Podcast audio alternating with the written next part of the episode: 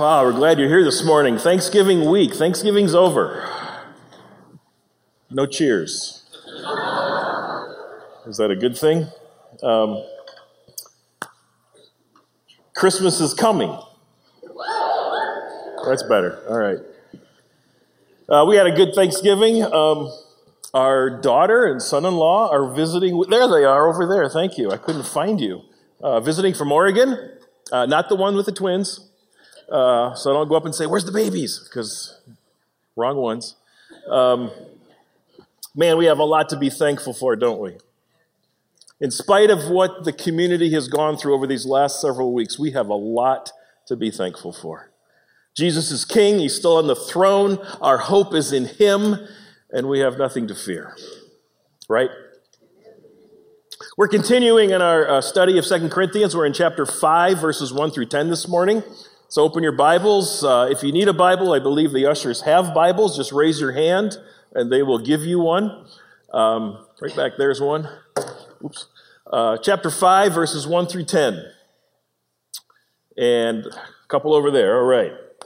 Uh, last week, we saw that the last few verses of um, chapter four uh, end with this contrast between the seen and the unseen. The temporal and the eternal. Uh, Todd uh, unpacked that for us. Now in chapter five and verse one, as we open that up, Paul's going to give us the reason why that, that difference between the, the unseen and the seen, the temporal and the eternal is so important. So let's take a look. We're going to start, I'm going to start reading at four sixteen and uh, read down through. So we do not lose heart. Though our outer self is wasting away, our inner self is being renewed day by day. For this light momentary affliction is preparing for us an eternal weight of glory beyond all comparison. As we look not to the things that are seen, but to the things that are unseen. For the things that are seen are transient, but the things that are unseen are eternal. And then he gives the reason. These, these seen things are temporal. These unseen things are eternal because, verse, verse chapter five, verse one, because we know that if the tent that is our earthly home is destroyed, we have a building from God, a house not made with hands, eternal in the heavens. I'm just going to keep reading. Uh, verse two, for in this tent we groan, longing to put on our heavenly dwelling. If indeed by putting it on we may not be found naked. And, and what Paul's talking about there is when, when we appear before the judgment seat of Christ, that we would be found without Christ. That's the nakedness he's talking about there. For while we are still in this tent, we groan, being burdened. Not that we would be unclothed, again, without the righteousness of Christ, but that we would be further clothed so that what is mortal may be swallowed up by life. He who has prepared us for this very thing is God, who has given us the Spirit as a guarantee. So we are always of good courage. We know that while we are at home in the body, we are away from the Lord. For we walk by faith, not by sight. Yes, we are of good courage, and we would rather be away from the body and at home with the Lord. Amen? Hmm. But whether we are at home or away, we make it our aim to please him. For we must all appear before the judgment seat of Christ, so that each one may receive what is due for what he has done in the body, whether good or evil. So Paul in this text is calling this present life, this life that we are living right now, he calls it a tent, which is the seen and the temporal. We see life. We look out and we can see it. And he compares our future life that we can't see to a, a building, a house not made with hands. Uh, which is unseen and eternal. We can't see that future house. We believe it by faith, as we're going to see, but we can't see it. So what I want to do today in this passage is compare and contrast these two ages of time, if you will. There is this life, and there is the future life. And it's represented by two kinds of dwellings, a tent and a permanent home. Got it? All right. Now, the key point that he's going to make is that God is at work in the lives of those of us who know Jesus to, to gradually, maybe sometimes more quickly, move our affections away from these transient, seen things of this life and build in us a passion to cling on to those things that are unseen. He wants us to gradually be removed from all of the affections of this world that, that consume us and occupy us, and live for what is unseen, for the eternal age, for that future home in heaven, which is living for Jesus alone. Now, I'm going to use two terms to refer to these two ages, and I'm going to use these consistently throughout this sermon. So I'm going to talk about Act one and Act two, as if our existence is a two-act drama. This life is Act one. The coming future life that none of us are there yet is Act two. Uh, this life, Act one, it's what we see and experience with our senses. It's temporary. It's a tent, Paul says. The future life, what is unseen, it's eternal. It's a permanent home. And so that's where we're going this morning, to look at these two acts. Uh, first of all, let's look at Act one, this present life. It's, it's, it's our seventy or our eighty or our ninety years, or whatever God chooses to give us on this life. For some, it's less, one year, two years, five years, ten years, twenty years. But it's our life. And it's all the things that happen to us in life, all of the experiences of this life. It's going to college or not going to college. It's it's love and marriage or or not love and marriage, or singleness. It's children or no children. It's it's unexpected cancer and death. It's the loss of everything we own in a crazy fire. It's the joy of a wedding. It's the joy of a friend's wedding. It's the birth of our children. It's it's the death of our dreams. It's pain and suffering. It's joy and exhilaration. It's, it's this life. Maybe most of all, it's realizing how fast it goes. Can I get an amen? Anybody life going slow? Man, it goes fast. It's realizing how fragile it is. It's realizing how temporary it is. This is not the sum total of our existence. Paul explains that in Act one, this life, we should live like we're in a tent, which is temporary, it's fragile, it's uncomfortable. Living in a tent is an uncomfortable existence. Uh, look at uh, verses one through four. Uh, Paul says that this tent that is our earthly home, uh, down in verse two, he says, it's in this tent we groan. Uh, verse four, in this tent we groan. Uh, repeated theme there. Living in a tent comes with its share of hardships and inconveniences. Uh, if you've ever camped in a tent, you know, it's it's not the same as at home. You're cooking over a fire or maybe a stove, and then the wind blows and blows the fire out. Uh, it's using an outhouse. It's uh, sitting on logs or maybe canvas chairs. It's uh, not having electricity. Uh, it's uncomfortable. And if it rains, it's really uncomfortable. It's temporary. Uh, so too in this life. This life is like living in a tent. There's, there's, there's discomforts, there's inconveniences, there's suffering, there's hardships, there's unexpected trials that just simply go with the territory of life in this present age, because it is temporary. We shouldn't be surprised when life throws things like that at us. Uh, we need to quit expecting things in life to go smooth, because it's just a temporary existence. We're camping in a temporary tent. We are not glamping. You know what glamping is? It's that luxury camping where your camp, your tent and your campsite is nicer than your house. That's not what we're doing. So the, uh, the adults in our church, in one of our churches in Alaska, decided it would be fun to go on an adult campout. It would be fun, they said. So uh, we were going to canoe out to an island in the middle of a lake, and we were going to camp in our tents, and it would be fun, they said. So uh, loaded up, packed up, canoed out to the island, had the whole island to ourselves. So everybody kind of picked a spot, set up their tent. Um, it, you know, it was the middle of the day. We were going to do dinner together, and it started to rain. So uh, we did dinner together, as uncomfortable as that was.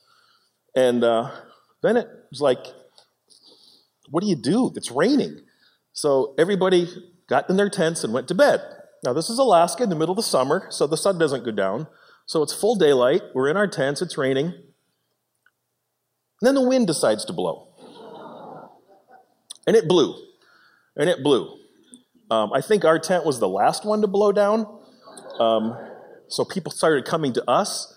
And it's like, don't come here because our tent's going down too. Everybody's tent's down. Everybody's wet. The wind's blowing. Um, so I guess somehow the night passed and we made breakfast together. And it's like, okay, we need to get out of here. We're not staying another night. This is no fun. So uh, the first two guys get in the canoe. They pack up all the cast iron cookware, start canoeing. The canoe capsizes. All the cast iron cookware. I believe it's still at the bottom of the lake. I, I don't think anybody's gone after it. And they quickly realize there's no way we can canoe back.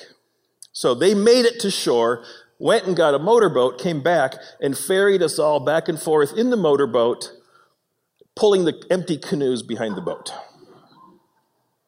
It would be fun, they said. Okay, that's camping. All of you probably have a camping experience or a canoeing experience. I once heard the best way to build family unity is to go on a canoe trip together uh, because you suffer together and you experience things. But that's a metaphor for what this life is like, right? This life is fragile. It's temporary. The wind blows. It knocks down our tent. We die much younger than we were supposed to. Things didn't work out the way we dreamed it when we were fifteen.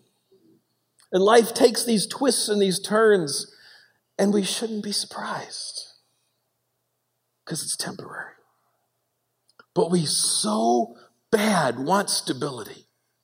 There is, there is something in us that tries to make this life our permanent, stable home when Paul simply calls it a tent.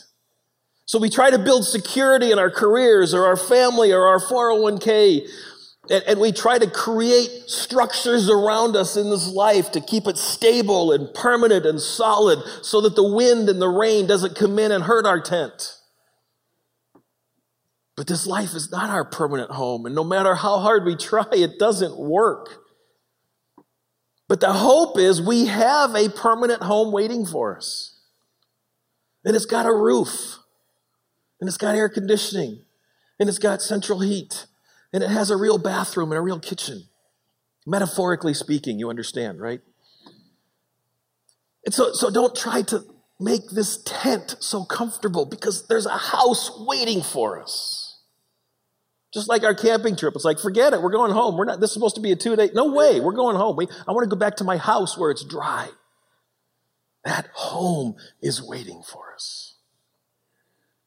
We need to live this life like we're camping in a temporary campground in a tent, not like we're at our permanent home.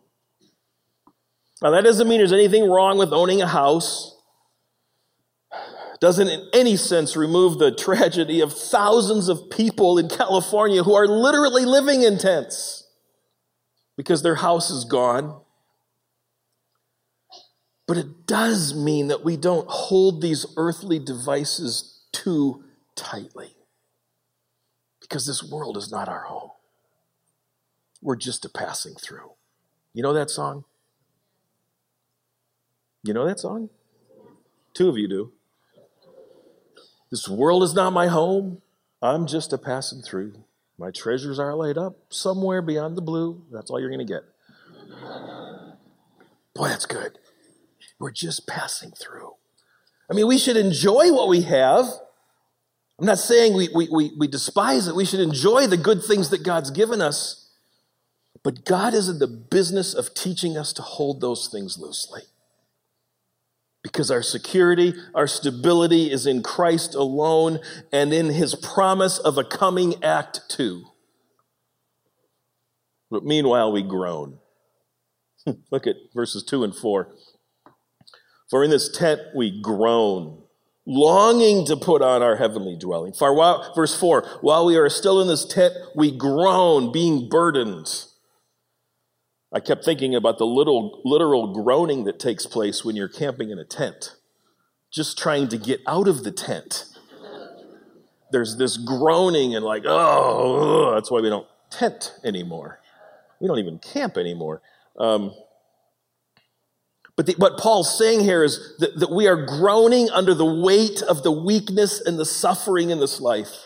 We long to be with Jesus. We long to see him face to face. We long to be in his presence. We long to be done with all of the ills and the suffering and the hardship of this life. Verse eight, Paul says, we'd rather be away from the body and at home with the Lord. We groan because we want to make sure that when we stand before Jesus at the judgment, which I'll talk about in verse ten, that we're not naked, standing there in our own flesh and our own righteousness, but we're standing there clothed in the righteousness of Jesus. And Paul says we should groan, being fearful that we won't stand there in the righteousness of Jesus. I, I don't know about you, but over the last few weeks, Dawn and I were just done. Um, I'm sure a lot of us felt that same way. We were groaning. We were feeling heavy. We were grieving with those who have lost so much. We're like, okay, Lord, we're done with the tent.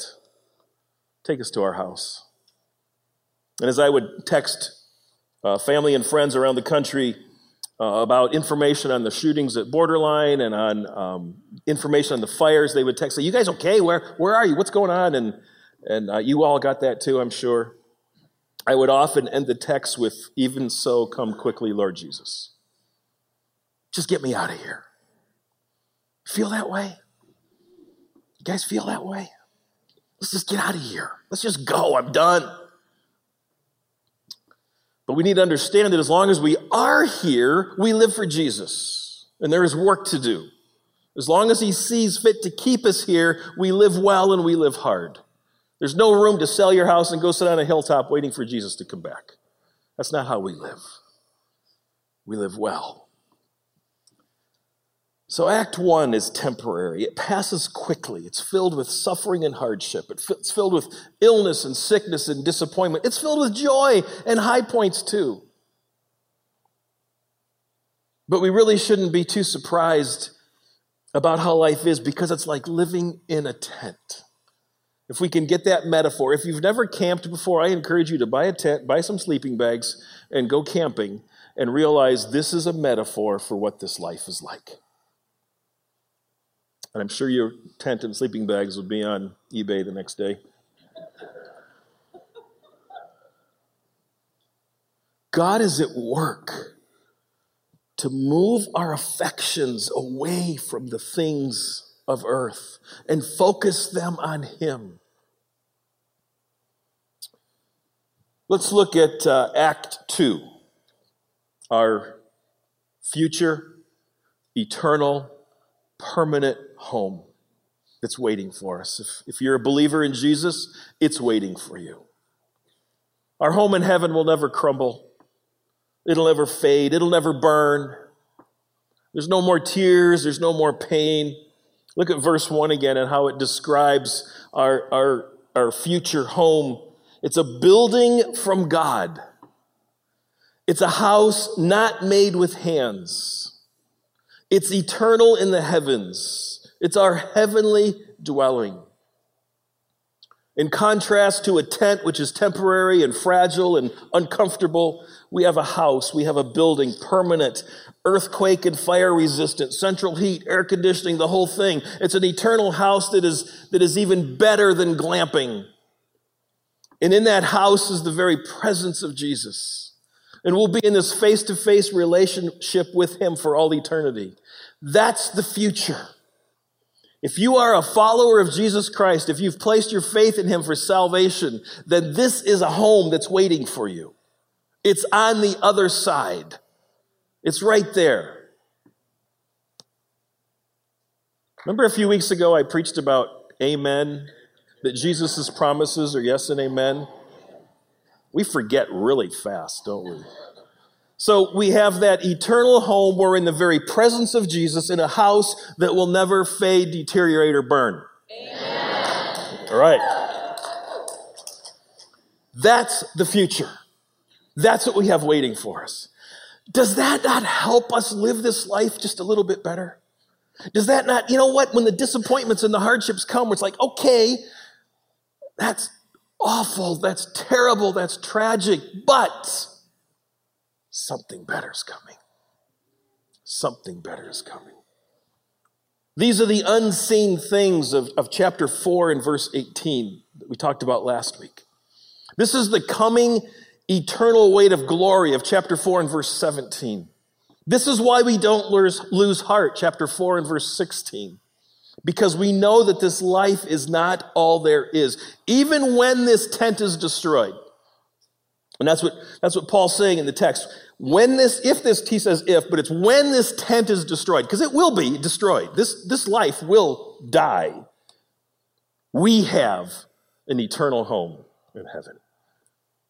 And so we're of good courage. We don't lose heart, because we know Act Two is coming.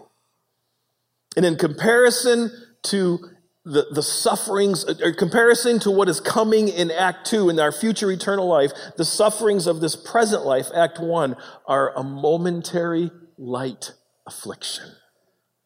I know it doesn't always feel like momentary and light, but someday when we look back, we're going to go, that was nothing. That was nothing. Look at the glory. Look at the home that I have here. That was nothing. That was nothing. Now, the problem is we can't see it. It's unseen. And so we have to believe it by faith. Look at verses six, seven, and eight. Paul says, we're always of good courage. We know that while we were at home in the body, in other words, while we're living this life, we're away from the Lord. We're not in that life yet. Verse seven, for we walk by faith, not by sight. We live our lives by faith. Present tense, continuous ongoing action. Every day we wake up and live by faith, knowing that this is not all there is. Verse eight, yes, we are of good courage. And I just lost page nine of my notes. And wait for it. We would rather be away from the body and at home with the Lord. We live in light of our future permanent home in heaven, but that requires faith. Remember Abraham in the Old Testament? God said, leave your home, leave your security, leave everything you know, and go to a land. I'll, I'll tell you where. Just start going. You get in your car, pack up your stuff, start driving. Let's, let's just say start driving east, and I'll tell you where you should end up. Would that take some faith? So Abraham did. And in Hebrews eleven, we read this, by faith, he went to live in the land of promise as in a foreign land, living in tents. I love this. This is why I think Paul wrote Hebrews. Not really, I don't know who wrote Hebrews, but Paul uses, or the writer of Hebrews uses the same example as Paul does in, in Second Corinthians. Abraham went living in tents with Isaac and Jacob, heirs with him in the same promise. Why could he do that? Why could he live in tents? Why could he live in a very unstable, insecure life on this earth? Verse ten, for he was looking forward to the city that has foundations, whose designer and builder is God. As far as I know, the only land that Abraham ever owned of the promised land was a cemetery plot, a place to bury his wife and himself. But by faith, he believed it because he knew there was a better city, a better house, a better place waiting for him. So I can live this life insecure. How did Abraham know that? He didn't even have Second Corinthians. God revealed it to him, and he knew it, and he believed it. And when we do believe, when we have this kind of faith, we have courage to live this life. We have courage to face everything that this life throws at us. And again, over the last few weeks, it's thrown a lot. Fires and shootings and, and sickness and death and unemployment and flat tires on the freeway and whatever life throws at us. We have the courage to faith, face it because we believe by faith that this world is not all there is. Again, let me say, that does not remove the tragedy and the grief of the suffering on this earth. We grieve it. We suffer it. but we have courage. One of the reasons I think it's so hard for us to do this is because we, we live in such a now-centered culture. We want instant gratification. Live for the moment. That makes it difficult for us to, to realize how transient Act One is, because we just want to live for today. We can't even think past today. Well, we're, we're so enamored with the present that we won't even R S V P an event just in case something better comes along. You know what FOMO is? Heard of FOMO? Yeah, Russell has. Fear of missing out. By the way, there's a few events coming up in the church calendar that need R S V Ps.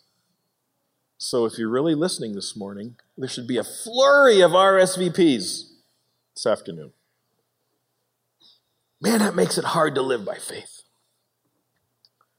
To live in light of the coming Act Two, the eternal future reality, because we simply cannot conceive of anything that is really much better than this life.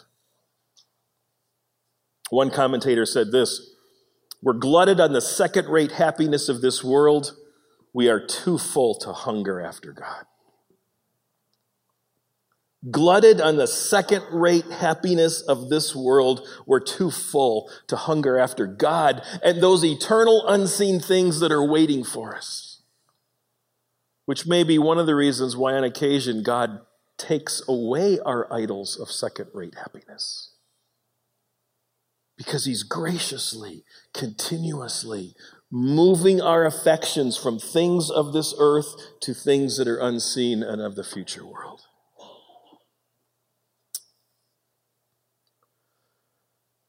When I was younger, I wanted my piece of Alaska. We found it, and we bought it. It was a major fixer-upper. Most people look at it and say, give it back. We poured our hearts and souls into remodeling that house, fixing the problems, uh, decorating it, making it home. We raised our kids in that house. I loved our little half acre of wilderness. But God saw that I was trying to make a permanent home out of this temporary transient life. He saw that I was, I was way too vested in this piece of earth. And so God graciously, tenderly began to pry it out of my tight little fist. And when the day came to sell that house, it was really painful. It was really hard to let somebody else move into that house and have it. And we realized that we had put down earthly roots way too deep. God had to move our affections away from the things of this earth and direct them more toward him. Direct them away from idolatry of a house and of a place, and fix our eyes on him. That, that house was simply a tent compared to our eternal home. And it's neat how God has k- kind of given me this over the years as I've thought about it. Uh, we sold it twenty years ago. I thought, ha, they have to deal with that roof. And uh, the septic system was never quite right. So that's their problem now. It's like there's this part of me that God just says, you know what? I'm so glad I got rid of that piece of tent, because I don't have to deal with it now. Now, we still love to fix up our homes. There's nothing wrong with doing that. But we have a much more temporary perspective. There's nothing wrong with owning a house or fixing it up, but we need to hold it loosely. And if God sees fit to take it away, it's his. It's okay. What is it for you? Ask yourself, what are you clinging to way too tightly on this earth? What does God need to pry your fingers off of? What are you holding so tight that he's got to just start prying your hands off of it? I, I asked myself this week as I was preparing this and thinking about this, I would say, Lord, what is it? You, you've... You've asked me to give up lots of things over the years, and I've given them up, bigger, bigger, obvious things like a house or whatever, but what, what am I holding on to too tightly today? How, how do my affections need to be moved from this earth and the things of this earth to things above?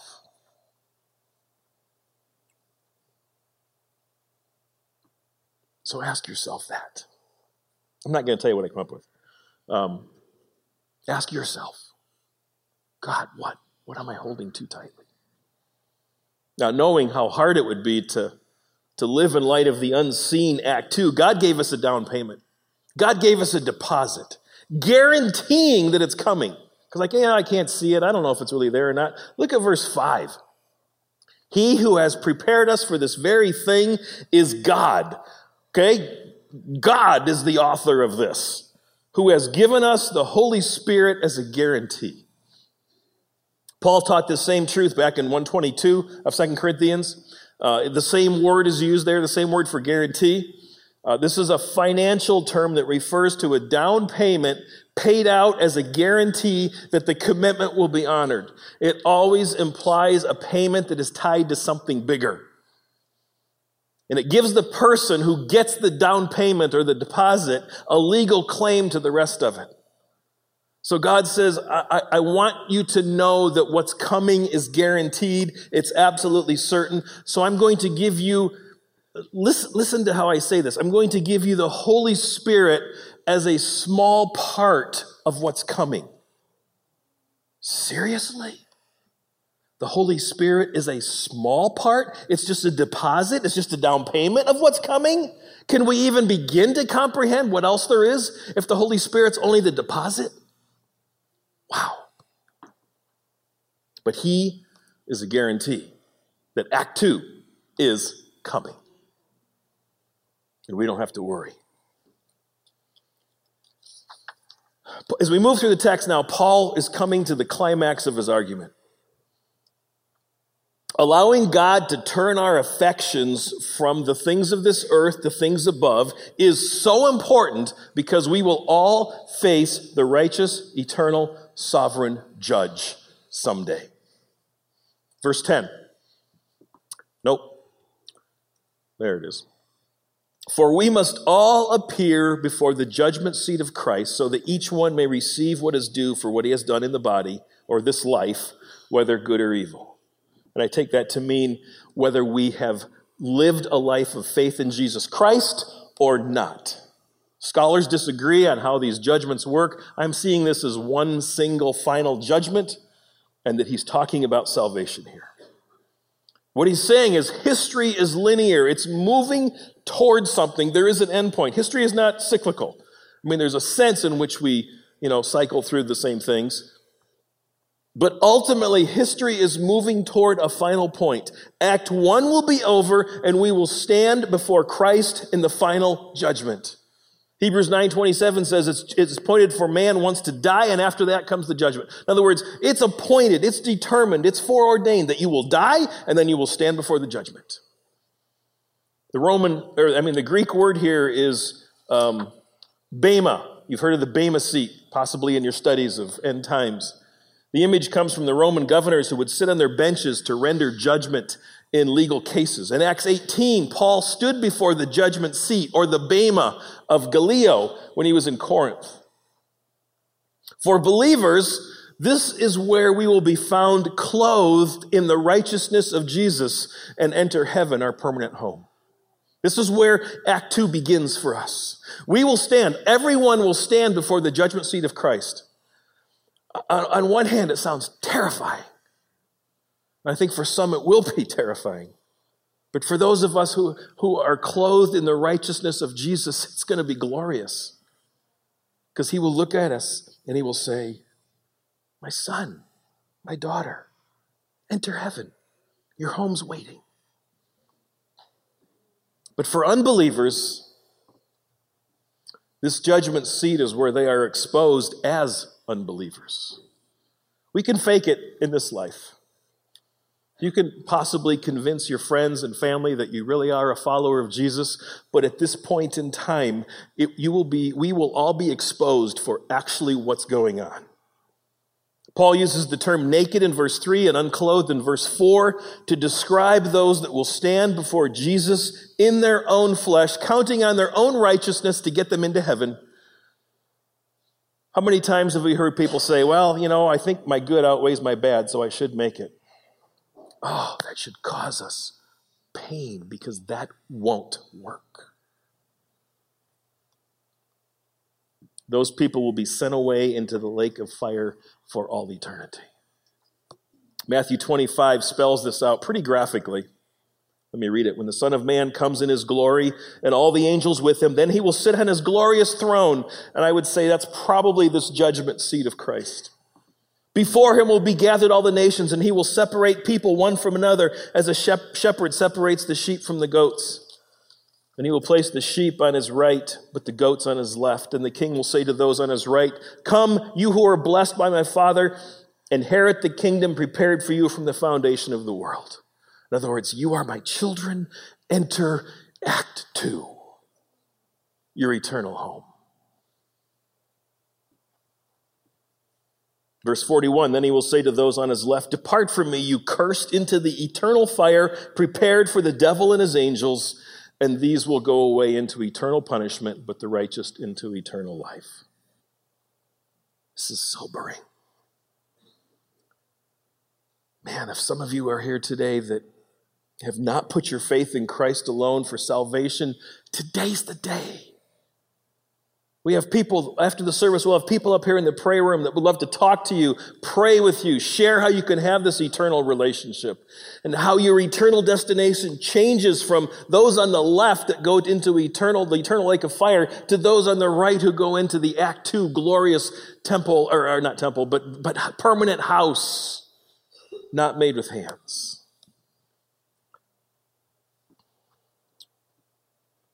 This tent is all you have if you don't know Jesus as your Savior. That's it. That's as good as it gets.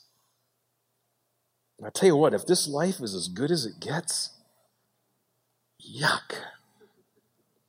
I'm hoping, knowing, I'm certain, believe by faith that there's a better, better homecoming.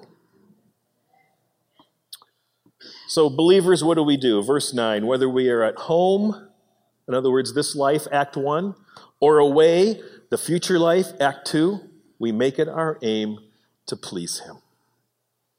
The word aim here means ambition or goal. It's the thing that we're striving hard to attain. Pleasing God means living with our eyes fixed on Jesus, living as if we are in temporary tents, embracing weakness so Jesus is seen as strong. Living, living a way, walking in such a way that we please him means we keep learning to let go of the earthly things that simply don't matter. Colossians and Matthew both summarize it well. If you've been raised in Christ, seek the things that are above. Verse two, set your minds on things that are above. Matthew, lay up for yourselves treasures in heaven.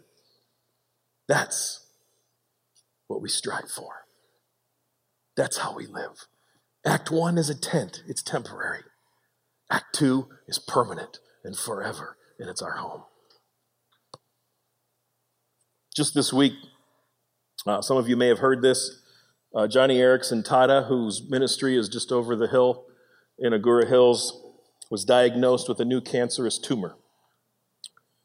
She's been a quadriplegic for fifty-one years. She's battled cancer, been declared cancer-free. And this week it's resurfaced. I think it's instructive for us to see how she is processing this new development, how she's living in light of Act Two, even as she deals with the suffering in Act One. This is a quote from her news release in Joni and Friends. I want to, let me read it to you. "When I received the unexpected news of cancer from my oncological surgeon, I relaxed and smiled." Okay, now how many have that response to getting news of cancer?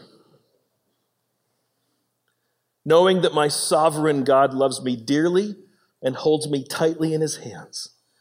What good is it if we only trust the Lord when we understand his ways? That only guarantees a life filled with doubts. Jesus is ecstasy beyond compare, and if new hardships draw us closer to him, I'm more than content with it." That's Act Two living while we are still in Act One. All of the sufferings and the difficulties and the hardships and the trials of this life are simply to prepare us for a relationship with Jesus so that when we go into Act Two, we're ready to be there. So as we close this morning, I want to I want to close in prayer. I want to pray for Johnny. Tomorrow she's having surgery. And as you think of her and the ministry over there and how powerful it's been worldwide, uh, continue to pray for her too. Lord Jesus, thank you for the absolute assurance that this is not all there is. And that we can go through the trials and the difficulties and the fire and the and the cancer and the suffering and the and the hardship. We can go through it. If we are believers in Jesus, we can go through it knowing this is temporary. This is tent living.